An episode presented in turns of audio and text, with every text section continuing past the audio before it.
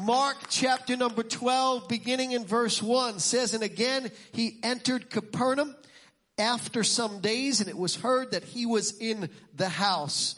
Immediately many gathered together so that there was no longer room to receive them, not even near the door. And he preached the word to them, and then they came to him, bringing a paralytic who was carried by four men. And when they could not come near him because of the crowd, they uncovered the roof where he was. So when they had broken through, they let down the bed on which the paralytic was lying. And when Jesus saw their faith, he said to the paralytic, son, your sins are forgiven you. And some of the scribes who were sitting there and reasoning in their hearts said, why does this man speak blasphemies like this? Who can forgive sins but God alone? But immediately when Jesus perceived in the spirit that they reasoned thus within themselves, he said to them, why do you reason about these things in your hearts? Which is easier to say to the paralytic, your sins are forgiven you, or to say, arise, take up your bed and walk. But that you may know that the son of man has power on earth to forgive sins, he said to the paralytic, I say to you, arise, take up your bed and go to your house. And immediately he arose, took up the bed and went out in the presence of them all so that they were all amazed and glorified God saying, we never saw anything like this. Today we are continuing with our, our vision series and as you know, every year we do a vision series where we talk about, you know, what God has on our heart for the upcoming year. It culminates in a, in a special offering on November 16th and 17th where we all bring our best to resource and finance that vision. This year we're doing something really special.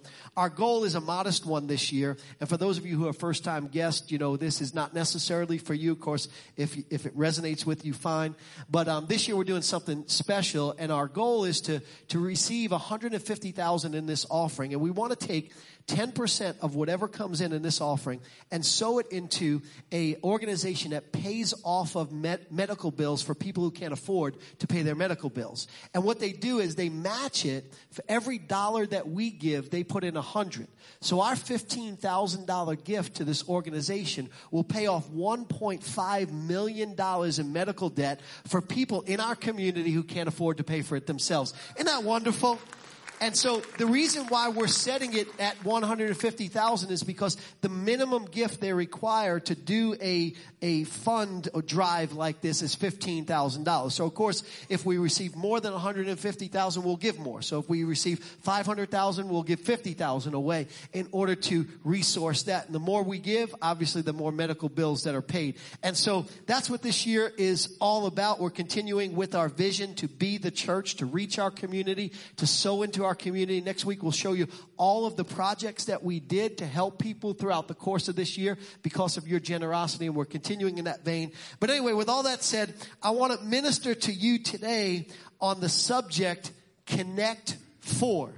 Connect Four. Do you all remember that game when you were growing up? You know, you, you kind of hit the little switch at the bottom and all the checkers would go all over the place. That was my favorite part of the game, Connect Four. And I always find ways to cheat, by the way. Whenever I play games, I cheat at every game I play. You know, so like whatever. Anyway, Connect Four. That's my subject for today. Let's pray. Father, in the name of Jesus, would you minister by your grace and by your power to each and every person? Would you speak to the hearts of your people so that people can be encouraged, transformed, and changed for the better? We pray in Jesus' name. And everybody said, you may be seated. As we come to the story of this paralyzed man carried by his four friends to Jesus, we find Jesus returning to or coming to the city of Capernaum. And Capernaum, for those of you that don't know, was the home base of Jesus. I know a lot of people don't realize that because, you know, he was from Nazareth and he was born in Bethlehem and all that. So people don't really know that Capernaum was the home base for Jesus. And it was out of this base that Jesus did many of the miracles that we read about in the scripture. Matter of fact, five of his 12 disciples were called right there in the city of Capernaum. There he did a lot of teaching. And so the people of Capernaum Capernaum had a very special opportunity to see the ministry of Jesus up close and in person. And so you would think with all of this that's going on, all of the miracles and all of the teaching and all of the, the relationship with Jesus, that the city of Capernaum would have just sold out to Christ. The fact of the matter is many of them rejected him. And so there is one place in the scripture where Jesus actually curses Capernaum because even though they saw the great light that Jesus was, they never put their faith in him as their personal savior. You could say that the Jews which were part of the body of Christ at that time, did not recognize Jesus as the head. That there was some type of, of, of disconnect between the head and the body. And the reason why I bring this up is to point your attention to a greater spiritual truth that is happening within the text, and we see this in the life of the paralytic man. The paralytic man is somebody who has all of the faculties in order to walk. He has all of the mental faculties and he has all of the physical faculties. He has ankle bones, he has feet, he has kneecaps, he has legs, he has everything that he needs in order to walk, but he cannot walk. And the reason why he cannot walk is there is a disconnect between his head and his body. When his brain sends out a signal to his feet that says move, his body does not catch the signal because of the disconnect between the head and the body. Very much the same is true in our lives. If we want to walk like Christ has called us to walk, not physically, but spiritually speaking, we must be connected to the head. And the way that we get connected to the head, there really is no other way, is through our connection with the body. The body of Christ is the local church. Matter of fact, I want you to listen to what the scripture emphatically says about this. Colossians chapter 1 verse number 18. And he is the head of the body, which is the church. There's a lot of people who are on the mat in life, not because they're bad people, not because they don't love Jesus, but because they are disconnected from the local body, which is a source of great strength. It's a source of us being spiritually fed so that we can, and we're going to see this, so that we can rise above many of the ills that come at us in life because we all know that life is not easy. But when we are disconnected from the body, we, we wind up lying on the mat when life knocks us us down more than we should because we don't benefit from the strength that comes from being connected to the head. And simply put, the church sometimes doesn't reach its potential in the people of the church because there is no commitment to the local body. And you've heard me share this last week when we begin this series because I felt mandated by God to call our church back to a commitment to the local body. And you heard me share some of the sorry statistics of most Christians. Most Christians in churches like ours attend church 1.7 times a month. 1.7. In other words, their relationship with the body is casual. Their relationship with the body is convenient. It's not a priority in most people's lives. In most people's life, it's like, you know, when I can get to church, I'll get to church. When I can get involved, I'll get involved. But if I got something that's like a better option that particular day, I'm going to go with that better option. And, and we have a 1.7% 1.7 times a month in showing up in God's house, yet all of us want God to show up for us 100% of the time. It's almost like we want God, you know, God understands, God loves me, and even though I'm not real committed and even though I'm real casual, I want all the benefits that, that are afforded me as a believer. And it doesn't work that way. And we're going to see that today. God doesn't want us to be casually committed. God doesn't want us to be conveniently committed. God wants us to be sold out. God expects to be first in every aspect of our lives. He expects to be first in our time, in our talent, in our treasure, in our families, in our marriages, on our job, every single thing. The Christian life is not a half in, half out. Matter of fact, Jesus said plainly, He said, if you're half in and half out, He called that lukewarm. He said, if you're lukewarm, I'll spit you out of my, out of my mouth. And so we've got to get back to Christian basics. We've got to understand that the life of Christ, the life of a Christian is one of being sold out in every way. Fully committed. And so I want to talk to you from the subject of connect four, connecting to the body of Christ. And the reason why I call it connect four is because I see four truths in this text about the power and the benefit of being connected to the head through his body, the church. And this is a really clever title because how many friends? Four friends. Get it? Connect, connect four. I worked on that all week.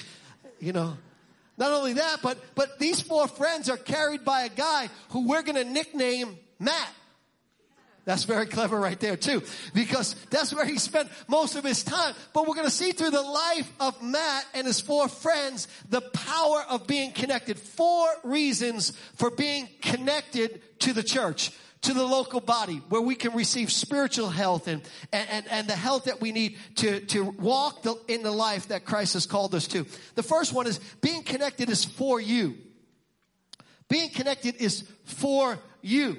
Where do we see this? Well, we first see this before we even get to our story in the very first book in the Bible, Genesis chapter 2 verse number 18. You remember it says, God says it's not good for man to be alone. I will make a helper comparable to him. And so the first not good in the Bible is it's not good to be disconnected. It's not good to be all by yourself. It's not good to do life by yourself because we all know that there are times when we are going to need help in life. And when you're by yourself, you have nobody there to help you. But when you're part of a faith community, you're part of a bigger family. And when you can't do it, there are other people who are there for you to help you through those opportunities. And not just any type of people, but notice people comparable to you. We have this, this fallacy in modern day culture, and maybe it's been around for a long time, that if you want a really good relationship, you find somebody who's opposite of you. And you, you've heard it said before, opposites attack. Uh, opposites attract. Opposites really attack, they don't attract. But you've heard it said before, opposites uh, attract one another. And so people look for, you know, that, that person that's not like them in a relationship. Can I just tell you, you're signing up for relationship disaster. The fact of the matter is the scripture says, how can two walk together except they be agreed? And the longer you are married, the more important you realize how much it is for you to have all of the big values shared in common. Because otherwise it's a battle royal all of the time. Marriage is hard enough, but if you don't share the same values, if you don't have the same foundation, it is really hard. It is almost impossible. And so when you're going through life, what you need, and when you're going through difficult times, and when you gotta make it through something, something. What you need is you don't need somebody that's the opposite of you. You need somebody that is like you, comparable to you. And when you are connected in the house of God, what you find not 100% of the time, right? Because there are people who are kind of just getting in and people who are just growing. But what you find is you find people who have the same biblical view as you. You have people who have the same biblical worldview. You have same people who can pray with you from the same perspective. You have people who can pray with you from a biblical perspective. And so you find people comparable to you, to you to help you. And help in this verse, you know, a lot, a lot of men love this verse, you know. Ah, look at that. God assigned my wife to be my helper. That means she got to cook it for me. She got to clean for me. She got to give me sex anytime I want to. That's not what helper means. Helper means assistance that is supernatural. It, it, means like when you can't do it all by yourself because you're just not capable, God gives you this supernatural help from heaven, much like the Holy Spirit. How many of you know the Holy Spirit's not your slave? Look at, look at everybody looking at me like, because people are still, Pastor, did you say sex a minute ago? Yes, I did. Like you're like shocked by that. Like in church, really, really? Yes. She's not your slave. You don't, you're not our boss. You don't order her around us. That's not what helper means. It means supernatural aid. It means somebody who is there to do life with you, to help you through, for you to help them through. It is this partnership that makes it so that we can overcome the things that, uh, that, that come against us in life. Being connected is for us. And Matt is connected to these four guys who are part of the, if you will, for just purposes of the, of the conversation, part of the church. Friends that, that share spiritual truths and friends that understand what it means to get somebody to Jesus. And, and they are committed to carrying Matt to the house where Jesus is. It's not my subject, but that'll preach all by itself. We need friends who are going to carry us to the house of God. Carry us to the place where we can meet Christ. Not friends who are like cool with us missing church for three and four months because you know we got this going on or that going on or the other. We need friends who are not going to be okay with that. We need friends who are going to come to us and say, uh-uh, something is slipping in your life. You are distancing yourself from God and you need to reconnect to the place where you can meet Christ. And so there are four things that, that happened for Matt for benefits for you and me when we are connected to the body and therefore the head. First of all, we're able to walk through the door of disappointment. How many of you know life can be disappointing? Let, us just be real about it, right? Christian or no Christian, love the Lord, don't love the Lord. Life can be disappointing. We've, we've all been let down. We've all prayed and not got answers. We, we've all had life turn out different than the way we thought it was going to. And the temptation during times like that, let's all be real about this, is to quit. The temptation during times like that is to say, why bother? The temptation during times like that is to distance ourselves from our Savior, to throw in the towel on our faith. And this is just what the enemy wants because ultimately what the enemy is after is to create such disarray in your life now that he ruins your life later. See, this life, as much as we believe in the blessings of God and the goodness of God is not the real thing. I mean, it's real, but it's not the real thing. It's a blip on the radar screen. It's a vapor. It's here today, gone tomorrow. Where real life is, is, is in eternity. That's where life really begins. And so the purpose of the enemy is to destroy life now so he can give up, get, get us to give up on our faith so our life later can be ruined. And so what do we need? Disappointment com- comes our way. We need to be connected in such a way that somebody can help us to overcome so that we don't give up on our faith. Matter of fact, Proverbs chapter 13 verse 12 says, unrelenting disappointment leaves you heartsick. Stuff starts happening over and over and over and over and again. It gets on the inside of you. It hurts you. But the next part of the verse says, but a sudden good break can turn your life around. In other words, when we're going through unrelenting disappointment, we need to be connected to a place and a body where we can hear, you know what? Even though this is a real difficult time for you, God can turn a good break your way to put your life in the opposite direction that it's going in now. We need that hope. When Matt and his friends get to the door. I mean, they carried, they carried Matt for miles to get to the house where Jesus was. And they get there and they're all excited about it. And when they get there, there's no room for them to get in the house. I pray one day that's how it is in the church. There's no room for people to get in, so we got to make bigger. Right? That's what we should want. They can't, and, and they go, try to go through the front door and they can't. The door of dis, disappointment is there. And so what happens?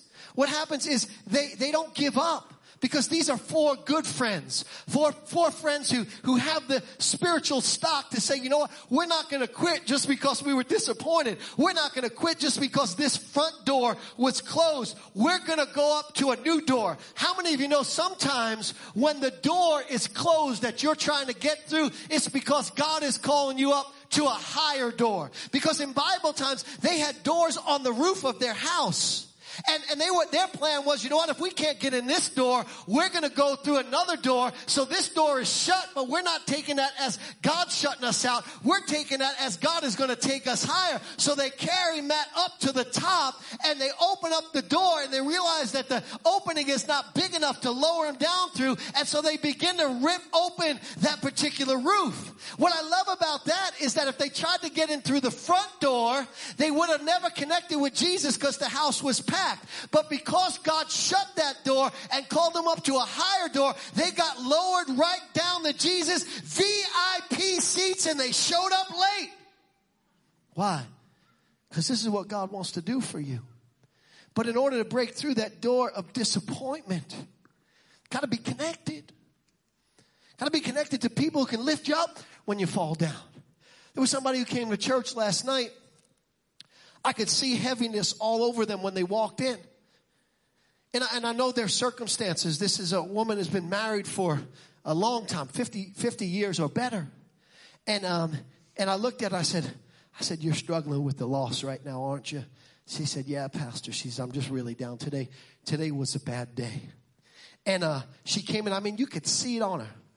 By the time the service was over, she came back to me. She said, you know what, pastor, just being in church just lifted my spirits. She said, I feel, I feel so much better. The words that you spoke resonated with me. They gave me some hope. They gave me, gave me some fight back. See, this is what happens. We're able to walk through the door of disappointment. But the other reason why connecting is good for us is because we're also able to walk through the door of opposition. They carry Matt up to the roof and the hole is not big enough to lower Matt down. And so what do they do? They get their hands dirty. They begin to rip open the roof, which I think is a very unique detail given only in the gospel of Mark, not given in any of the other gospel accounts of the story. And do you know why?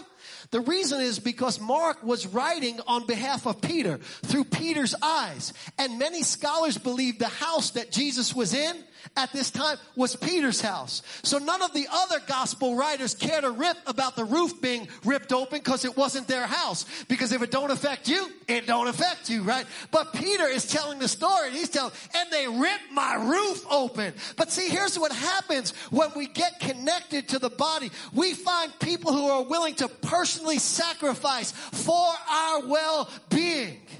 And so here they are. They start ripping the roof open. They start breaking through the opposition in order to lower Matt down to Jesus. What happens when we are connected? Why is it good for us? It helps us to walk through the door of disappointment and a door of opposition. But the third door it helps us to walk through is the door of healing. The door of healing. Here they are. They, I mean, they, they, they go through all this to get Matt to Jesus and, and they're lowering Matt down to Jesus. And, and, and the more they lower him, the further away from them Matt gets and the closer to Jesus he gets.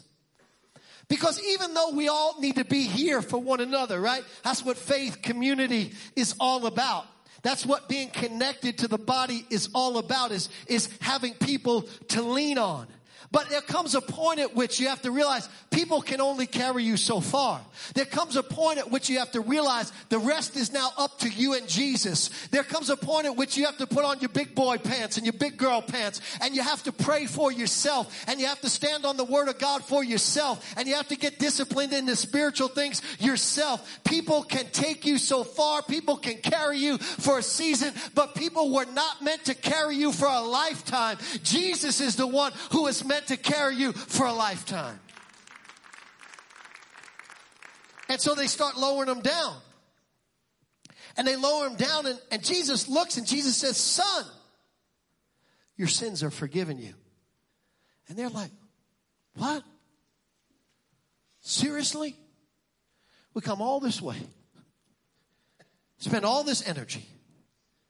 Can't get in through the front door. Walk through the door of disappointment. Go up to the top, rip open the roof, walk through the door of opposition. Jesus, son, my sins are forgiven. This almost seems disappointing to us because our mind has been so warped. We think temporary things are better than spiritual things. If Jesus just healed him, he would have still died in his sins.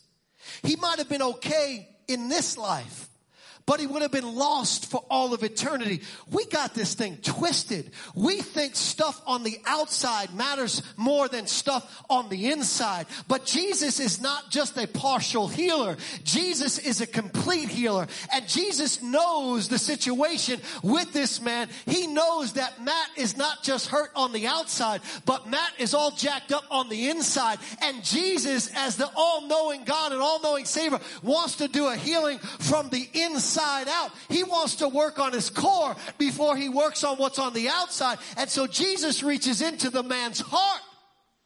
Because when you've been paralyzed your whole life, it doesn't just hurt you on the outside, it hurts you on the inside. When we go through stuff, it doesn't just hurt us on the outside, it hurts us on the inside. It wreaks havoc in our inner being. Moreover, Jesus understood the culture of the day. In Bible times, if you were paralyzed, everybody in the culture stigmatized you, saying that the reason why you were paralyzed is you were being punished for your sin or the sins of your parents. Isn't it amazing how the enemy will mess with our mind? The enemy does all sorts of evils in our life. Brings all sorts of calamity, all sorts of problems, all sorts of issues, and we come away with God is punishing me. He's messing with your mind in order to distance you from God, the source of your help.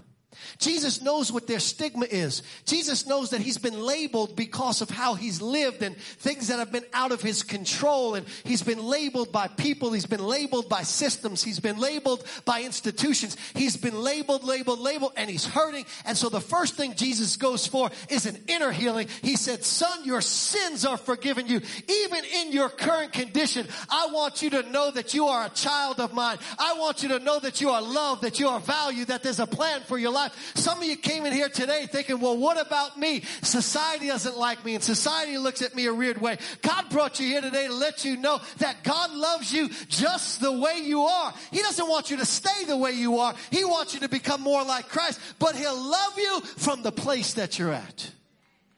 And so Jesus goes for an inside healing. He's able to walk through the door of healing. But then after he goes for the inside healing, I love it how when grace shows up, religious people run, get crazy. Did you notice that? He forgives somebody who they don't think should be forgiven. Somebody who the religious people think doesn't deserve God's grace, gets God's grace, and the religious people all start grumbling within themselves. Oh, is he to forgive sin like that? Here's what I love about this. Jesus hears what Matt's enemies are saying, and he uses the grumbling of the enemy to not just heal them on the inside, but to heal them on the outside. How many of you know God is so good, God will use your friends and your enemies to bless you? God doesn't just limit it to your friends. You see, when you walk with God, when you are committed to being connected to the body of Christ, to the house of God, God will not just use your friends to bless you. God will use your enemies to bless you. God will hear somebody grumbling about you and do it for you just to prepare a table for you in the presence of your enemies. You won't even know that God's doing it for that reason. But it's as if God is saying, ha, look at that right there. See, you thought he wasn't going to get that, but I did it just because you got upset about it. God does it. They walk through the door of healing. But then notice the fourth door.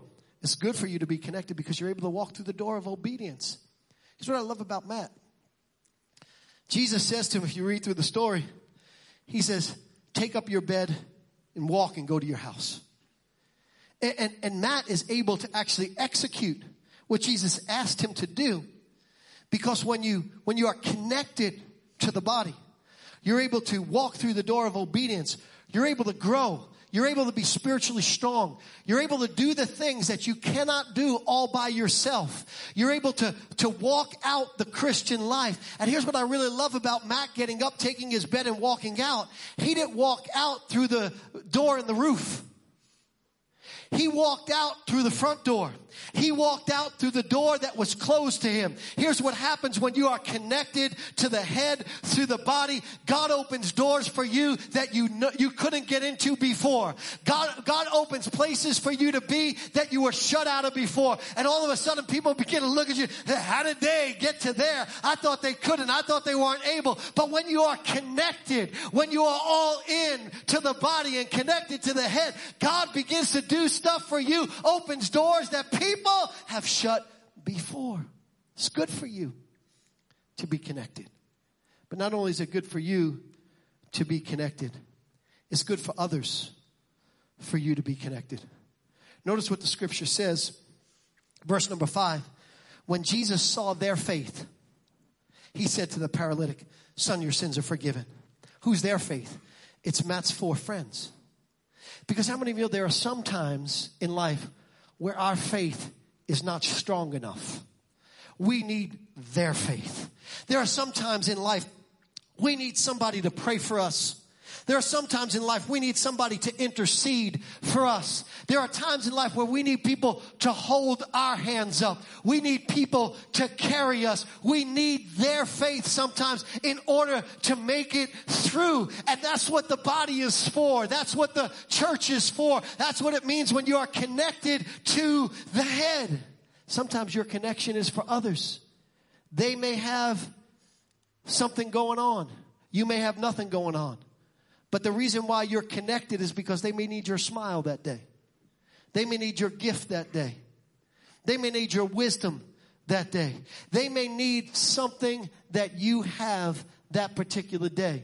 I'm a little bit freer to talk about this than I've been in years because my daughter just shared at the She conference, women's conference, her testimony about being in an abusive relationship for three years. And none of y'all knew that except a few of you. And none of y'all would be able to tell that by me getting up and preaching every single week. Because during that, that three year period, and I'm not bragging on me, I'm bragging on God, I preached better than I had in my entire life. There was a grace that was on me that was stronger than I had in my entire life because I couldn't carry myself. When I'm weak, he's strong. And, and, and there were times when I could not literally get out of bed. I'd stay in bed until I had to get out of bed in order to come and preach. And I would say to myself, I have no idea how I'm going to put two sentences together and make any sense of what is going on, let alone how am I going to prepare a message where my mind needs to be focused and locked in on something. I don't know how I'm going to do it. And I'd get up there and the grace of God would come upon me in a supernatural way and I'd preach and not only preach and make sense, but preach and be anointed. But about one and a half years into that situation, my routine was because she left the house and I knew she was being abused. And I'll tell you, can I just be real with you? I was ready to give up the whole ministry so I could go and do what I had to do. For real. And, and so, but I was fighting the whole time and I was warring the whole time and I'd pray and pray and pray and pray and pray and pray and pray and pray and nothing was happening. But every night I would leave the porch light on. And, and many nights I would not only leave the porch light on, I would walk down the streets around the corner believing that she's just going to come home any particular time. And one night after a year and a half of doing this, I cut the light out in disgust because I felt like God's not hearing me and God's not answering my prayers and I'm just wasting electricity. And the next day I came to church connected. And somebody who had been lifting up my arms during the situation, somebody who had been praying, walked up to me and said, Pastor, I have no idea what this means, but God told me to tell you, leave the light on. That was for me. Their faith was for me. I needed it. My family needed it. My daughter, it was the strength that I needed to not give up in the situation. Being connected is for others. Somebody needs you. Don't take for granted what God, why God has called you to be connected to the body. Number three, being connected is for us. Matthew or Matt was carried by his four friends and when he was carried, each one grabbed the corner of the mat. I decided to show you what this was like. Here was the mat. I need four strong men. Not to exclude the ladies, but I'm just being a gentleman. I know ladies, y'all are strong. I get it. I get it. I get it. So I need, I'm going to just pick y'all, okay? Can I have one, two, three? Come on. And I need one because these are all these are all pretty pretty big, robust guys. Okay, um, so now I need one like kind of like, you know, I know you're strong, but I need one guy that doesn't appear to be as strong. Okay, I need like one like you know like you know. Come on, give me a kid, like a 13, 14 year old kid. You got, come on, you got a kid? Come on, come on, kid. Come on, hurry up, buddy. Come on, run from the back. Oh, we got him. First one here gets it. That's all right. Both of you could come because I need one of you to do something else. Come on, come on, come on, come on, come on. All right, you can both help. Come on. We're gonna do this. Okay. Now, I, I need you to be, I need you to be Matt. Okay? Do you know what that means your job is? What does that mean your job is if you're Matt? Lay on the mat. Look at that. He's paying attention in church. Give him some props. Okay? So now get your head on there so your head don't hang over. If your feet hang over, that's going to be better for you. You don't want your head there. Okay, lay down. Go ahead. Now, they're going to be Matt's four friends, and I'm going to be Jesus. Because that means I don't got to do any work. I'm working, and I'm working a lot up here right now, right? So here's what happened is, now we are going to simulate this because how many of you know they didn't bring Matt this far to get to Jesus? They brought him miles. Each one grabbed a corner. Go ahead and grab, everybody grab a corner. Everybody grab a corner. Go ahead, just a corner. There you go. All right, now y'all coordinated. Go ahead and lift Matt up. Now I want you to just walk in place like you walk in a couple of miles. We're to keep this up. See, see what your aerobics are like. Come on. Get your aerobics going. Come on, get them up, get them up, get them up. High knees, high knees. Come on, get them up. You're walking miles to get to Jesus. Come on, get them up, get them up. We're going to do this for at least a minute. I want y'all to feel. Look, see that? He needed an extra hand right there. Come on, keep getting the high knees. Keep going, keep going, keep going, keep going, keep going. They're walking, they're walking. There. Bring them to Jesus. Bring them to Jesus. Come on, bring them to Jesus. And then you could put them down, and I don't mean this in sacrilegious way, at the feet of Jesus. Okay, now what I need one of you to do is I need one of you big strong guys, Justin, step off. Okay? Now I need y'all three, step back, step back out of the way. You're not helping no more. You're just looking good, okay? Handsome man. Okay. Now what I need y'all is I need you three to get him to Jesus. Oh, wait, wait, wait. You, you, you acting like Jesus is close. Jesus ain't close. Get them high knees going. Come on. You come to church, you leave burning some calories, right? It's like aerobics, right? Getting them to Jesus. Come on, get them knees up, son. Let's go. Come on, man. This is football practice right here. Come on. And put them down. Now I need one other big, strong guy to step aside. Go ahead, step aside. Now I need y'all two to bring them to Jesus. Come on. High knees. He'll be cheating now. Come on, you got no choice. Matt needs to get to Jesus. Let's go. Watch out now. Don't drop him now. Careful now. Come on. You got it, buddy? Okay. Well, Jesus is a little closer this time. Okay. Put him down. Put him down. Put him down. Okay. Now I need you to drop out. Now I need, what's your name, champ? What's your name? Jesus. You're not Jesus. You, you, Ryder is your name? Okay. Ryder, I need you to get Matt to Jesus. You can't, you can't push him because Jesus, in order to get him to Jesus, you got to bring him up on the roof. How you going to get him up there? Don't move him unless you can get him up. Come on, try again. Oh, easy, easy. All right.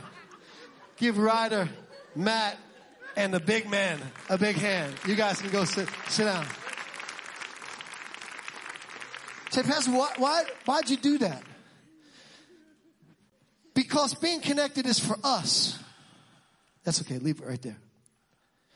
In other words, the only reason why Matt was able to get to Jesus is because everybody pulled their weight. There came a point at which when enough people dropped out, it became impossible for Matt to experience what Jesus wanted to give him.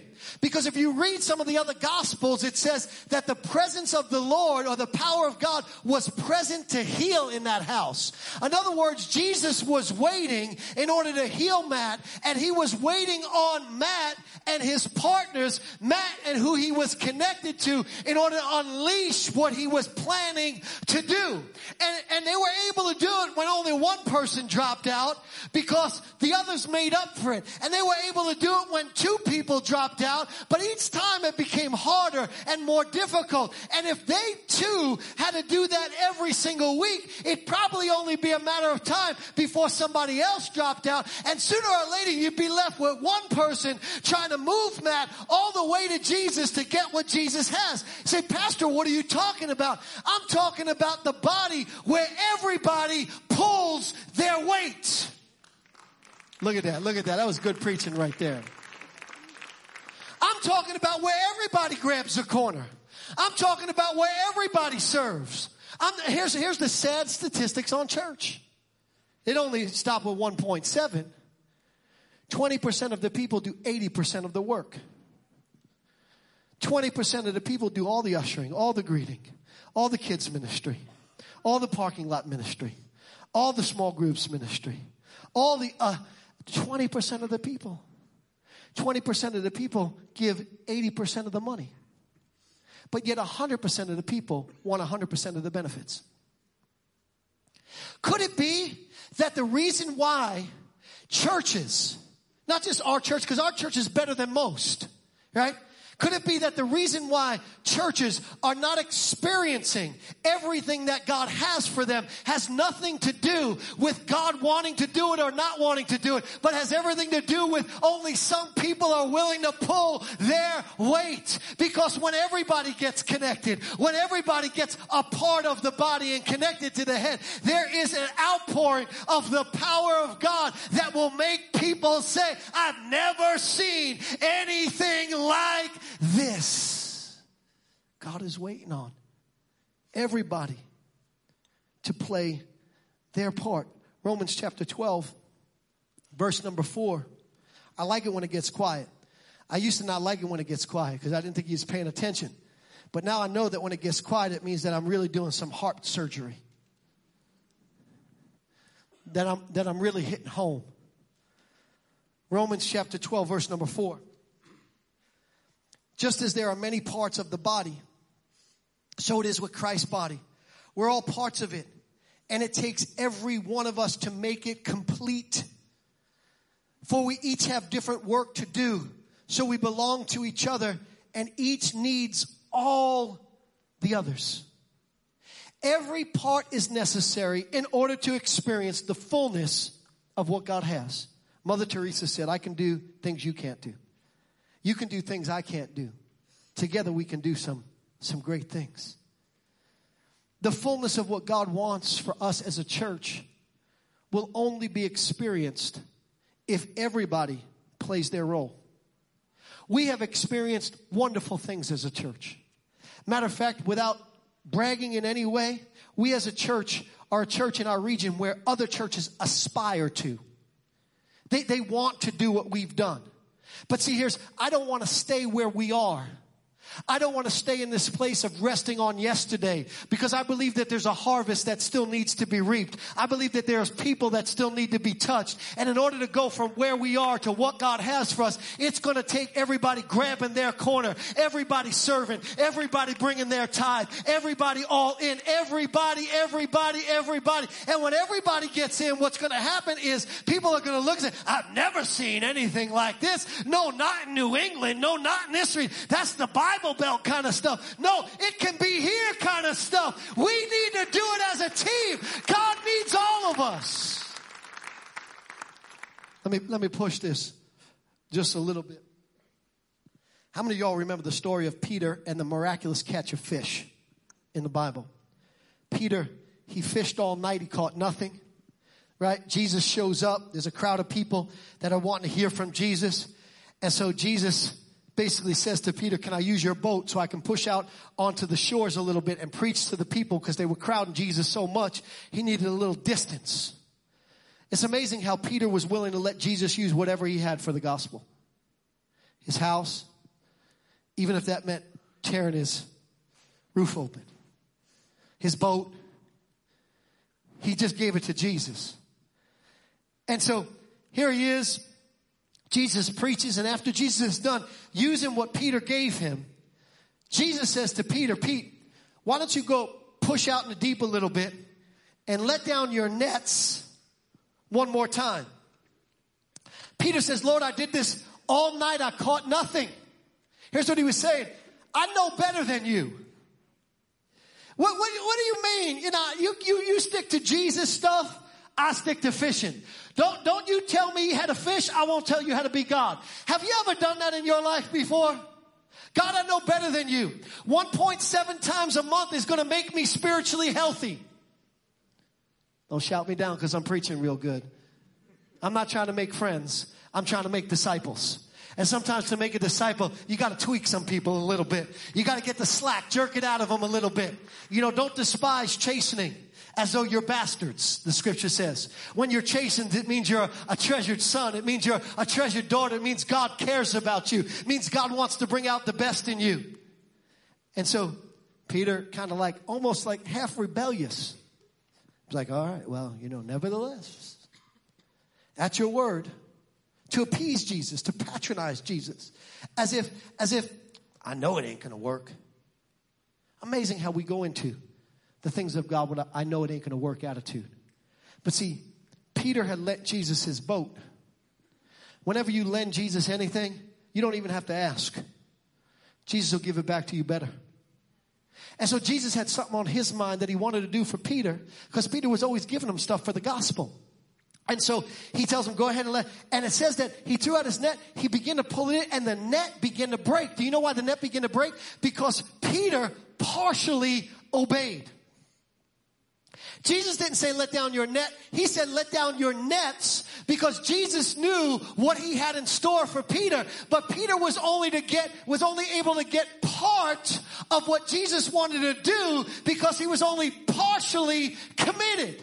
When we're only partially committed, we can only get part of what God wants us to do. When only part of the church is exercising their role in the body, we can only experience part of what God wants us to have. And the net begins to break. And my question for you is, how many fish are we missing?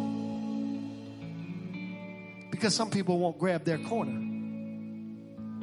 So he, he begins to pull it in. He gets it in the boat. And the boat that he let Jesus use to preach from starts to sink. Come on, somebody, give Jesus your boat.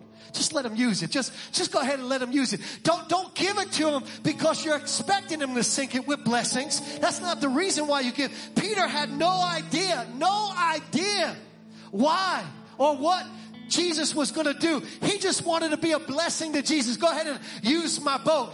But anytime you have the right heart, anytime you give God something for the right reason, God will give you a blessing that'll be a mind blowing result. He starts to sink his boat.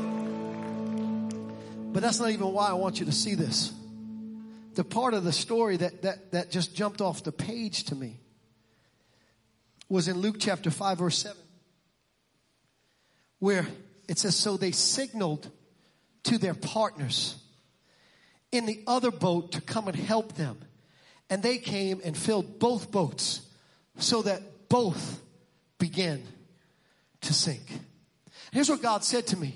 My power is waiting on partnership.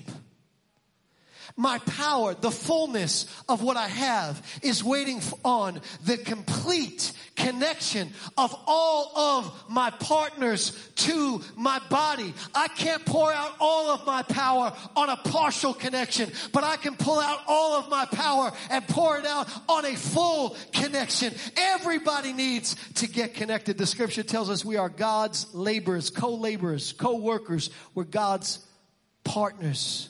Matter of fact, um, and I'll, I'll begin to wrap this up. Just this week, on a national scale, one week ago to be precise, on a national scale, we all experienced the power of everybody taking their place. Just a week ago, we experienced the power of everybody on the team showing up and being willing to do their part. Did you see it? It happened at about 8:20 last Sunday night. When when all the cowboys showed up.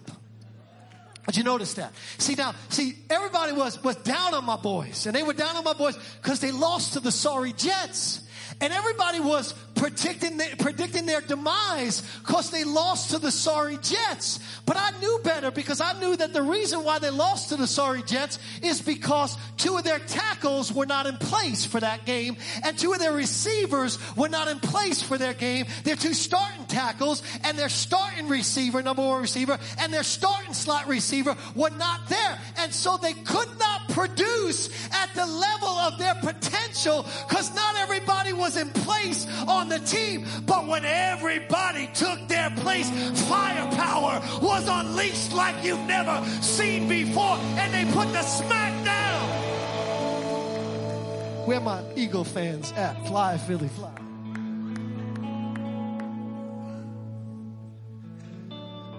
What am I telling you?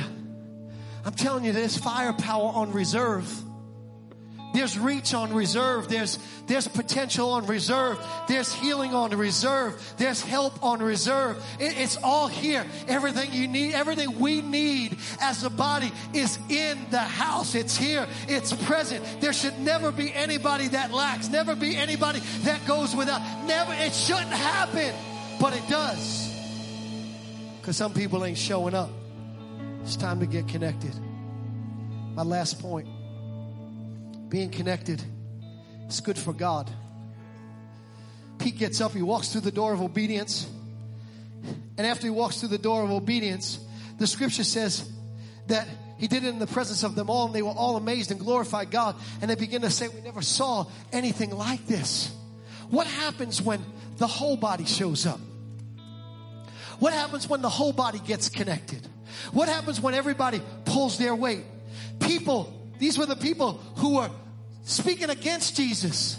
People didn't like grace. All of a sudden started praising God and glorifying God because they never saw anything like this. It's not, it's not a secret. It's not a mystery on how a revival starts. It's not a mystery on how people who are lost come to Christ. What it is, it's the body of Christ rising up. That's what it takes. I know it doesn't take better preaching because I can't preach any better. I know it doesn't take better singing because we can't sing any better. What it takes is the body of Christ are you ready?